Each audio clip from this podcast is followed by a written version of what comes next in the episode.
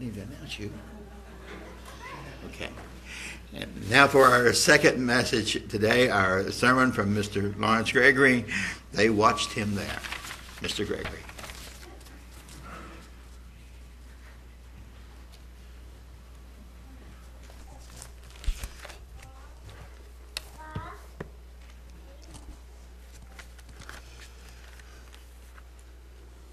Good afternoon, everyone.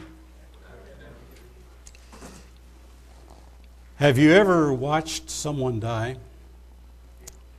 If of a loved one or a friend, it's a very difficult experience, especially a close loved one. Unfortunately, many die unexpectedly, sometimes alone, unprepared, leaving much in life undone and unsaid. Occasionally, some die prepared, with their loved ones around them, with their house set in order, all loose ends tied up. But most and many die, and some in an obscure notice without uh, anyone knowing about it. Some die with public fanfare. Most want it said, he or she died well. But none have died as Jesus did. A conscious, willful act of death for an unequaled purpose. His death is the most talked about, written about, sung about, preached about of any human being. Now, we all know it wasn't a suicide, it wasn't a heroic act of. Uh, giving his life for, to save someone in a disaster, or like in war, a hero giving his life for a few in wartime. But uh, let's notice a few things about the death of Jesus. In Matthew, the 27th chapter, we read in verse 35 And they crucified him and parted his garments, casting lots, that it might be fulfilled which is spoken by the prophet. They parted my garments among them, and upon my vesture did they cast lots. And sitting down, they watched him there. Now, who is this they? If we go back to verse uh, 27, we'll see then the soldiers of the governor took Jesus into common hall, and uh, then they took him out to uh, the place in verse 33 called uh, Golgotha, that is to say, a place of the skull. And then they crucified him and they watched him there. Now let's notice a few uh, different people and what their attitude was, and those who were looking on at the death of Jesus. In verse uh, 38, then were there two thieves crucified with him, one on the right hand and another on the left. And they, that's people, passed by, reviled him, wagging their heads. In verse 41, likewise also the chief priests mocking him with the scribes and elders said, He saved others, you know, let him save himself. If he's the king of Israel, let him come down from the cross, Stauros, and we will believe him. He trusted in God, let him deliver him, if he will have him, for he said, I am the Son of God. The thieves also, which were crucified him, cast the same in his teeth. And so in Mark, let's go to Mark, see what uh, some of the other gospel writers said about this instance. In Mark, the 15th chapter, verse 32.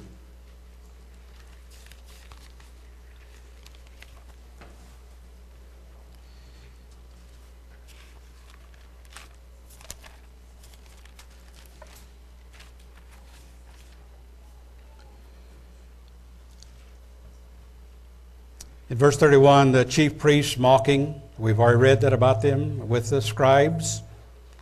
Verse 32, let Christ the King of Israel descend now from the cross, that we may see and believe.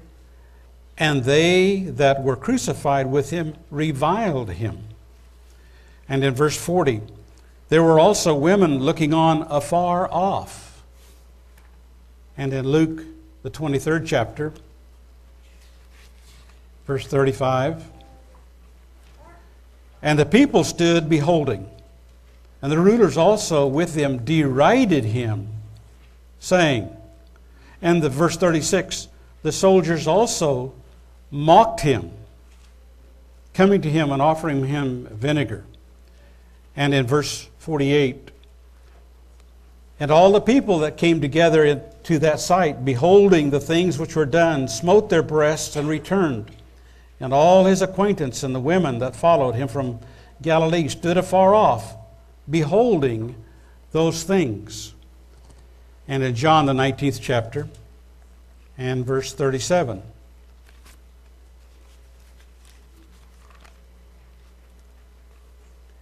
And again, another scripture said, They shall look on him whom they pierced.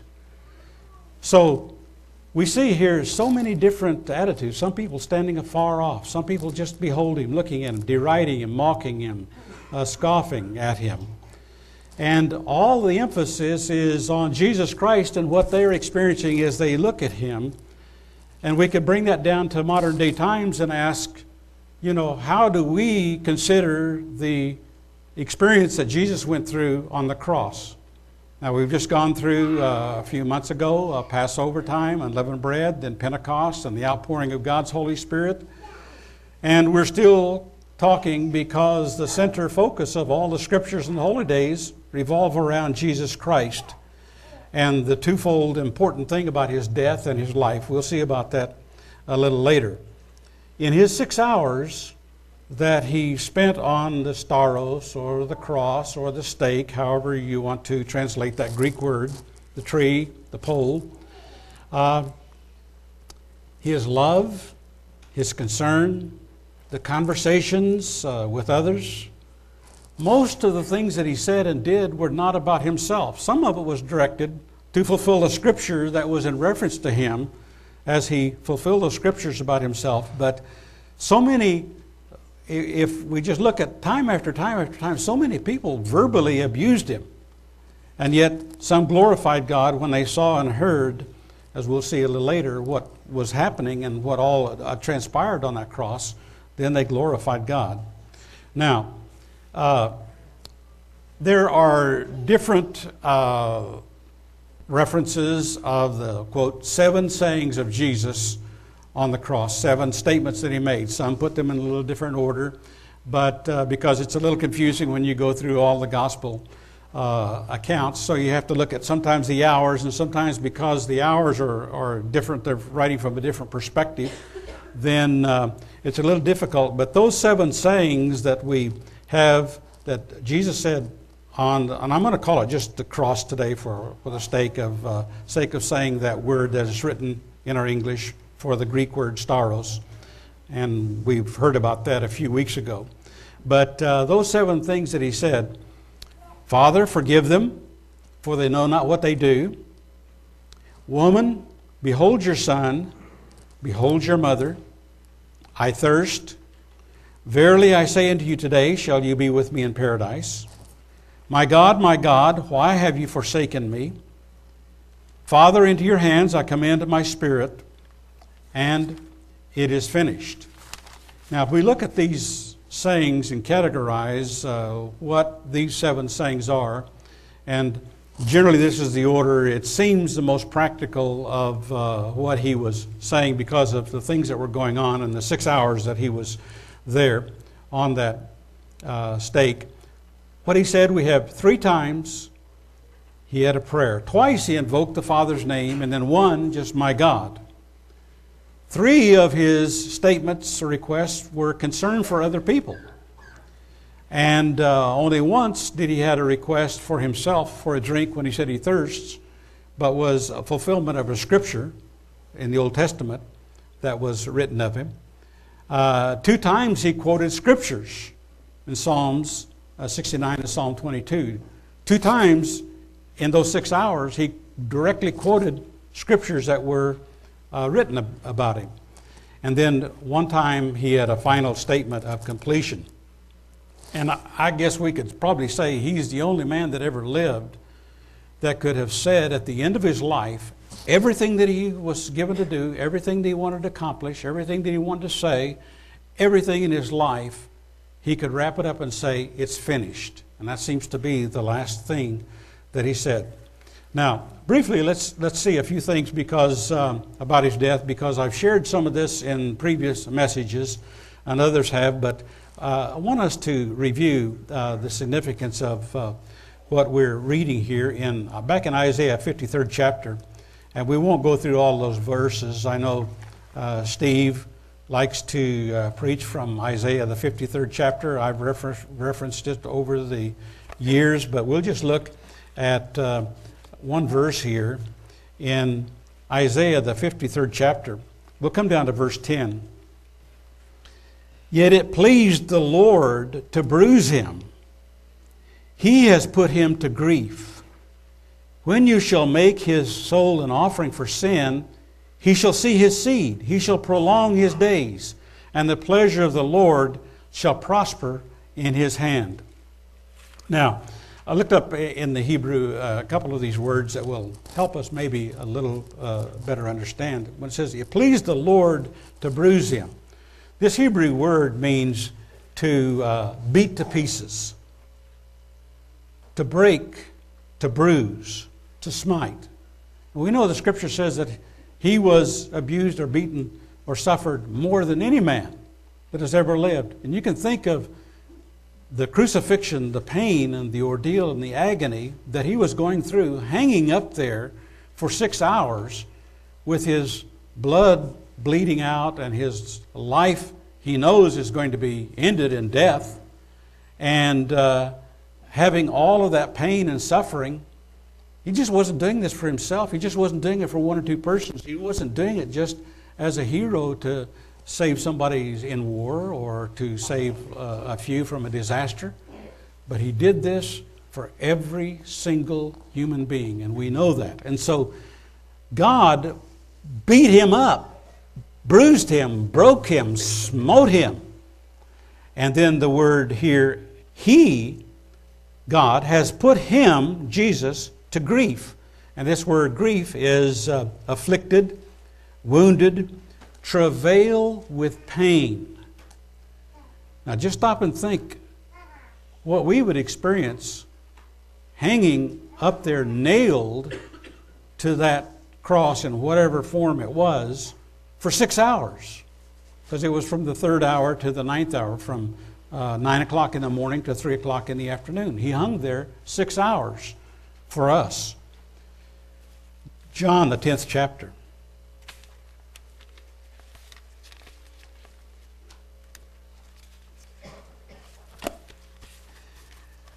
And verse 17 and 18.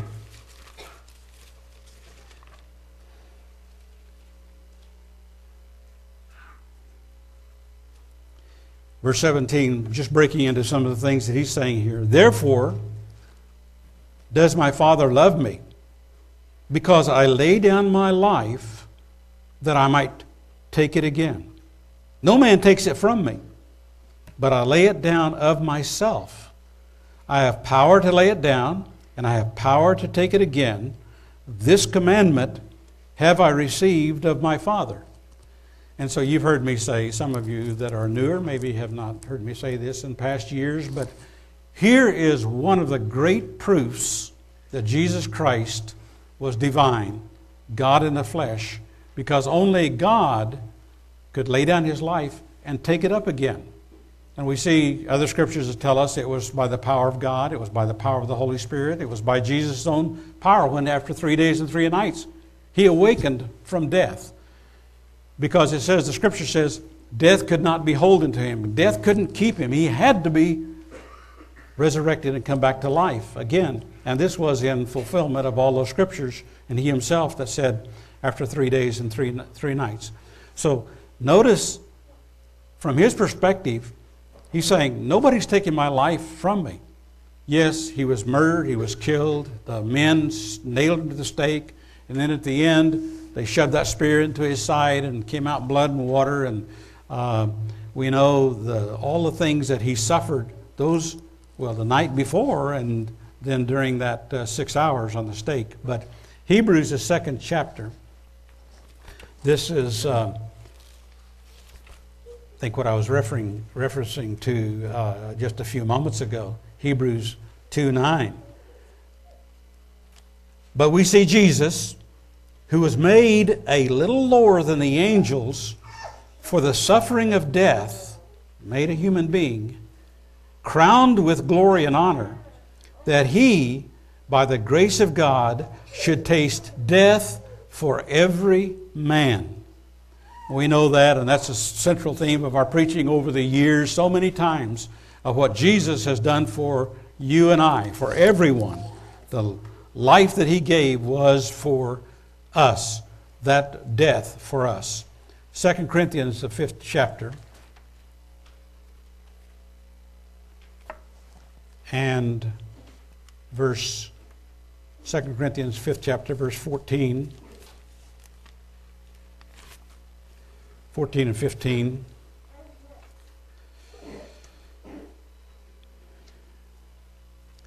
For the love of Christ constraineth us, because we thus judge that if one died, I don't know why I'm getting all of that echo and feedback. I can hear it up there. Can you hear it out there? I'm not sure if we'll just proceed. For the love of Christ constraineth us, because we thus judge that if one died for all, then we're all dead. And that he died for all, that they which live should not henceforth live unto themselves, but unto him which died for them and rose again. And in Romans, the fifth chapter,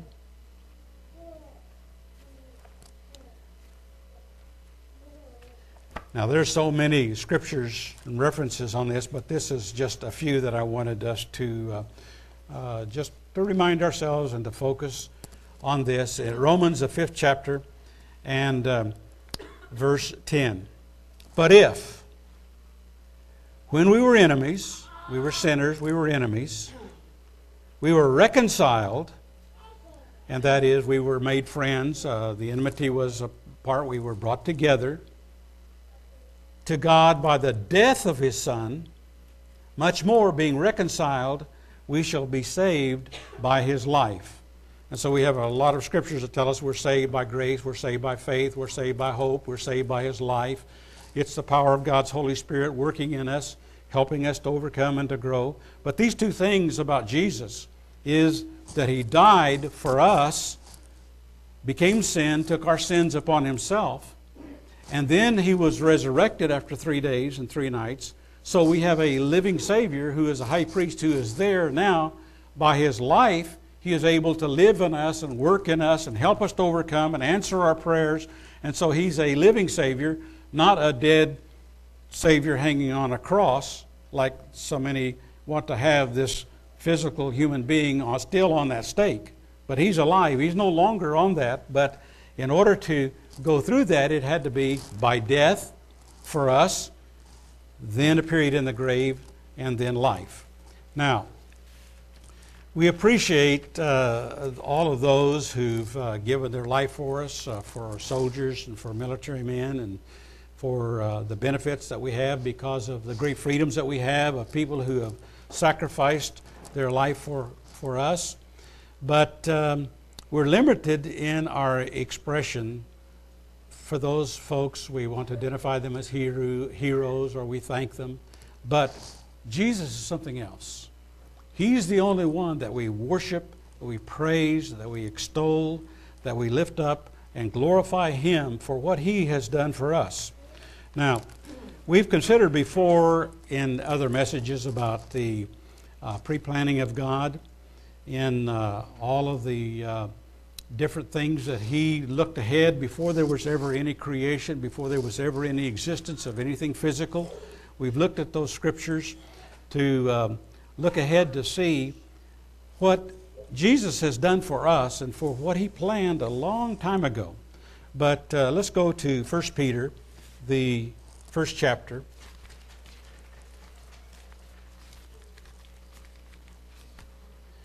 And we'll just look at uh, this one chapter here of a few verses. 1 Peter 1, verse 17.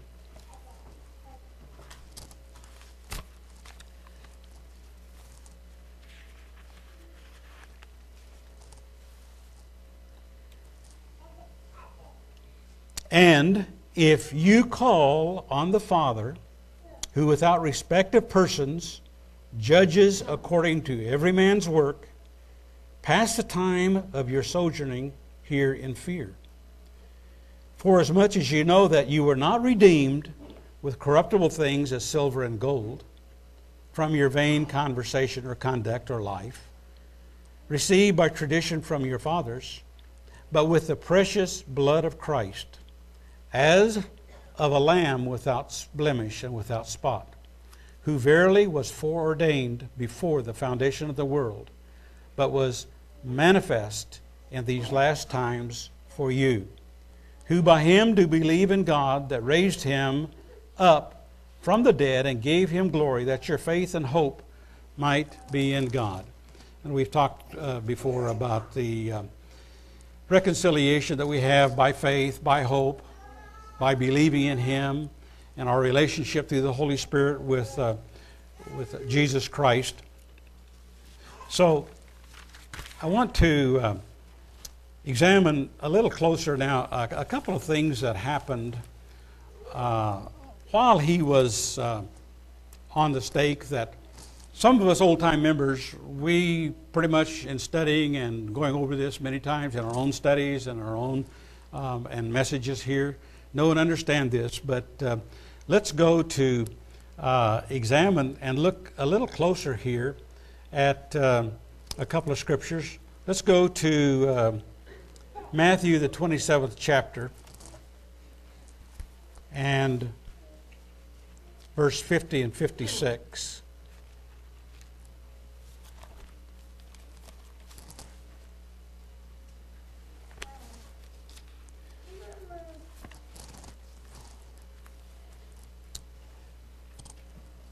Matthew 27, beginning in verse 50. Jesus, when he had cried again with a loud voice, yielded up the ghost or the spirit. This is at the end of his life. And behold, the veil of the temple was rent in two from the top to the bottom, and the earth did quake, and the rocks rent, and the graves were opened, and many bodies of the saints which slept arose and came out of the graves after his resurrection, and went into the holy city and appeared unto many. Now, verse 54 When the centurion and they that were with him, watching Jesus, saw the earthquake and those things that were done, they feared greatly, saying, Truly, this was the Son of God. And many women were beholding afar off, which followed Jesus from Galilee, ministered unto him. And it mentions among whom was Mary Magdalene and Mary, the mother of James and Joseph, and the mother of Zebedee's children. And then to Luke, the 23rd chapter. I have a few more references here in connection with this that I want to uh, look at here. Luke 23 47.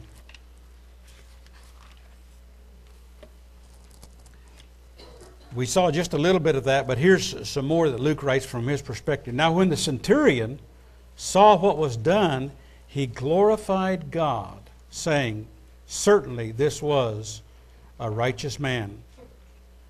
And all the people came together to that sight, beholding the things which were done, smote their breasts, and returned. And the women, the acquaintances, and the women that followed him from Galilee stood afar off, beholding those things.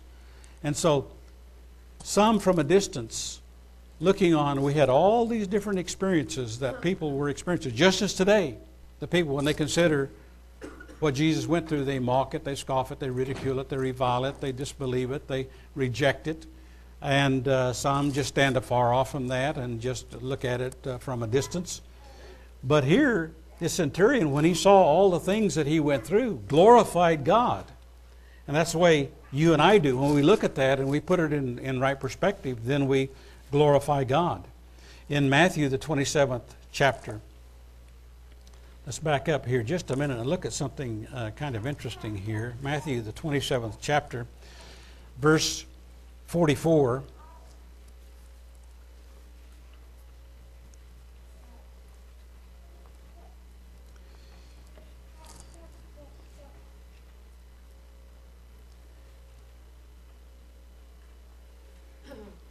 The thieves also, which were crucified with him, cast the same in his teeth. And what they cast in his teeth was back up in verse 38. Then were there two thieves crucified with him, one on the right hand and another on the left. And they that passed by reviled him, wagging their heads. And so these two thieves that were crucified with Jesus at first, they kind of reviled him and uh, scoffed at him and ridiculed him. But look at uh, as it progresses here in Mark, the 15th chapter, and verse 27 and 28. And with him they crucified two thieves, the one on the right hand and the other on the, his left. And the scripture was fulfilled, which said, And he was numbered with the transgressors. So those two thieves were crucified with him to fulfill the scriptures. In Luke, the 23rd chapter, verse 39, and one of the malefactors which were hanged railed on him, saying, If you be Christ, save yourself and us. But the other, answering, rebuked him, saying, Do not you fear God, seeing you are in the same condemnation, death? And we indeed justly, because they were thieves, they deserved their death. For we receive the due reward of our deeds. But this man has done nothing amiss. And he said unto him, Jesus, Lord, remember me when you come into your kingdom. And this is where verse 43, we want to clarify this just a little bit and explain why for some of the newer uh, folks that maybe understand this already and maybe not. But Jesus said unto him, unto the one, notice that first the two thieves were scoffing and re- ridiculing, reviling him. But during the process, one of those was converted to see and to believe and to accept Jesus for who he was and what he was going through and for what all of that meant to him. And Jesus said unto him, now in English here we have, Verily, verily I say unto you, comma, today shall you be with me in paradise.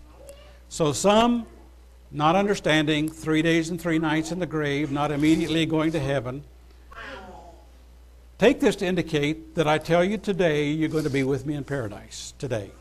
But we know Jesus didn't go that day. He was three days and three nights dead. And he just promised. So the placement of the comma is what is the tricky place. So if that comma, and if we move that from verily I say unto you, comma, today shall you be with me, just move it after today. Verily I say unto you today. I'm telling you right now, you will be with me in paradise. So he offered him future salvation. Now, paradise, uh, I don't know if he's talking about. Uh, the uh, second resurrection or if he's talking about the first resurrection. If he's talking about the first resurrection, he's offering him salvation because the, the thief had asked him, When you come into your kingdom, when you come again, remember me. And Jesus told him, I'm telling you today, you're going to be with me in paradise. Or if he was telling him that uh, that paradise would be in the second resurrection, or wherever it would be uh, he was offering salvation. If we'll turn to Revelation, the second chapter, and verse 4, Revelation 2 4. This is uh, one of the uh, promises that he was making to uh, one of the uh, churches there. Revelation 2, verse 7. And um, this is to the uh, uh, Ephesians, he that has an ear, let him hear what the Spirit says to the churches. To him that overcometh will I give to eat of the tree of life, which is in the midst of the paradise of God. You and I have been promised if we overcome, we're going to be able to partake of that tree of life. Now, we know that our eternal life is inherent by the Holy Spirit that God has given us, and He's not going to take that back because we're going to live forever and ever. That's His promise. We bank on that. We count on that. That's God's not going to take it back from us. But He's going to make it available for us to eat of that fruit of that tree of life in the midst of paradise. So everyone from that one thief and us is going to participate and to share in that. Now, we know in closing here today that um, Jesus set us a great example as he faced a horrible death with deep serenity of spirit, calm, confident. He looked beyond his physical death to a glorious, eternal spiritual life. He faced death in complete surrender to the supreme will of God. Remember, he said earlier when he was in the garden, Father, if it's possible, take this from me, but nevertheless, not what I will, but you will. So he was completely surrendered to the will of God. And we, brethren, individually, I speak for myself and hopefully for you, we've been so awed, so impressed that we've been converted. As we've looked on, as we've watched in our past life, we've looked at Jesus, we saw him, what he went through, and what he went through, not just what he was going through because of one person, but be, for every single person, including us, that we looked on him and we watched him, and so we accepted and we glorified. Now, many scoff, many mock, many ridicule, many revile, many reject his death, but not us. That's one of the most important things that we start off in our sainthood and our believers and our status as Christians that we look first to the death of Jesus Christ and all that it means to us and look beyond that. In John, we're closing here, in John the 12th chapter and verse 32 and 33, Jesus said this, John 12, 32 and 33.